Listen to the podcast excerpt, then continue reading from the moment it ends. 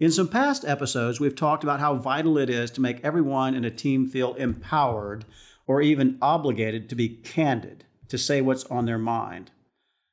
We've also talked about how much it matters that every team member listen well, what Stephen Covey calls seeking first to understand, then to be understood. Both of those, being frank and listening before reacting, are building blocks for team health. But today we're going to raise the standards. We're going to talk about a higher level aptitude, something I'll call the advancer function or listening forward. Try to imagine a really good live jazz session. If you were asked to explain how that was different from, say, a piano recital, how would you answer? I have an old friend who writes jazz reviews. A few years ago, he was in New Orleans and I took him to a live performance. Afterward, I asked, How did you like that? His answer surprised me. He asked me, Did you listen to the solos?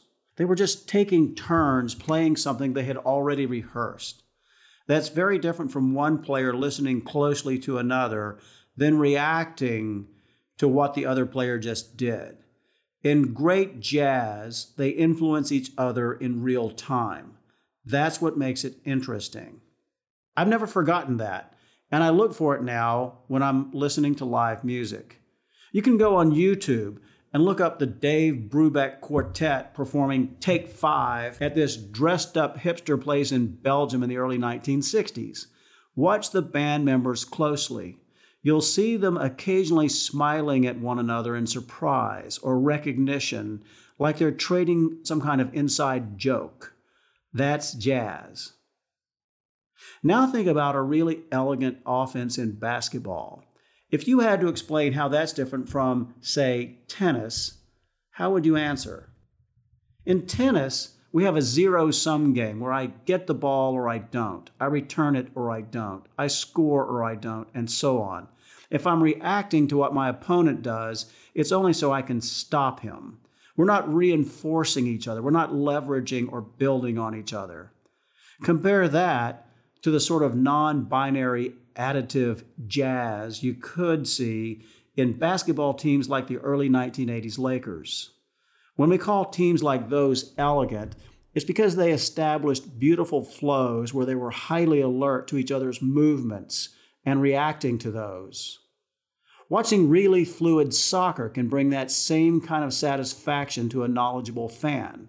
I'm betting that's why fans call soccer the beautiful game. You can usually spot people who've played sports where team spacing is important. They have a certain spatial awareness that makes them physically easier to be around. The ones who haven't can get in your way in the kitchen.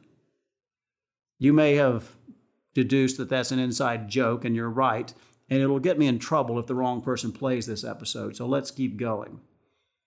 Bringing this closer to our work world, have you ever been inside a highly effective creative group and had a chance to compare that to a less effective one? There are a lot of articles and studies of what makes a successful creative organization, and more than a few of them go back to some early studies that break the functions in successful creativity into several subsets. The first is the creator, the person who says, What if? The second is the advancer, the person who says, here's how you could make that work, or here's where that would add value. Then there's the refiner, the person who says, if you're trying to do that, here's a way to make it cheaper or more reliable or easier to install. And then there's the implementer, the person who says, I can finish this and turn this into something real, or I can use it over and over with high consistency. It's that second function, the advancer function, that's pivotal. Tons of people have ideas. Creators and creative ideas are everywhere, partly because it's fun. But 99.99% of ideas go nowhere. So throwing out ideas is not really the critical thing. The scarcer personality is the one who can redirect or channel an idea so that it's not stillborn. In our new products group, we were talking about the violence that a certain package type encounters on traditional conveyance when it changes direction or changes pack density. One person in the group, not an engineer, asked, Why couldn't you solve it this way? Another person, an engineer, said, Here's the problem with that. But yes, if you change your idea a little bit, it could work. The pivot point was the way that engineer reacted to the first idea. If he had given a binary answer, a tennis answer, he would have been right, but he would have killed the conversation. Instead, he listened forward or advanced the idea. Now, that same idea is in late stage feasibility and it's generating a lot of excitement. At 3M, their industry based business units handle their own new product development. But 3M also runs a set of independent central research labs to come up with new core capabilities in things like abrasives, adhesives, and microencapsulation.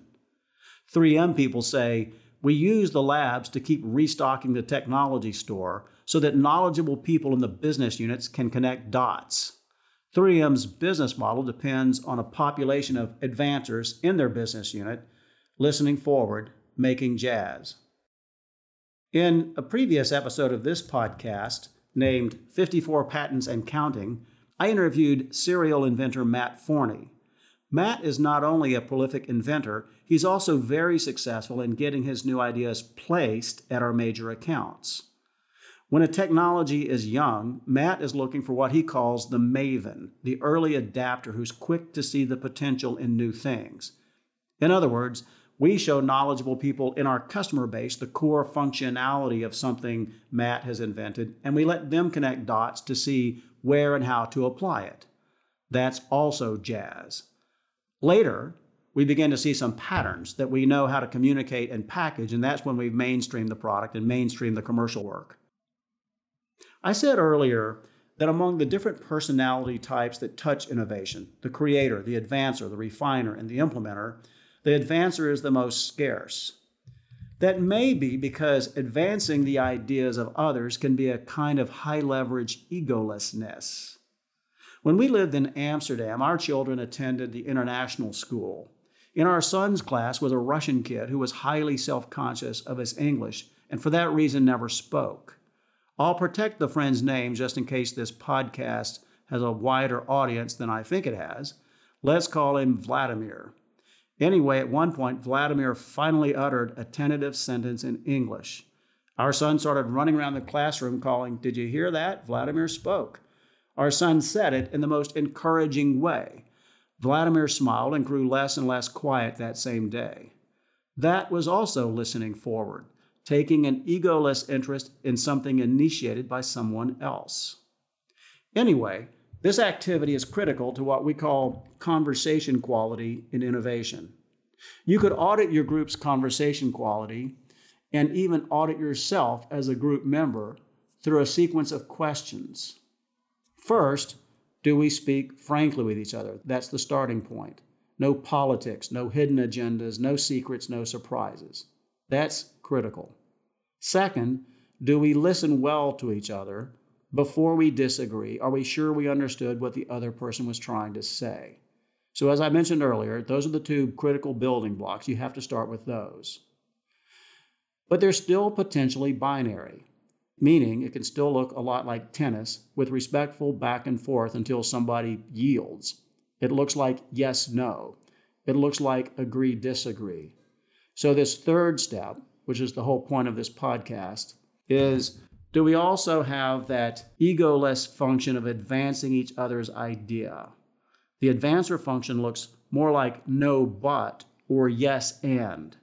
And if you ask me to audit an innovation group that wasn't scoring, or a group that was simply frustrated in its change management, that's the first question I would ask.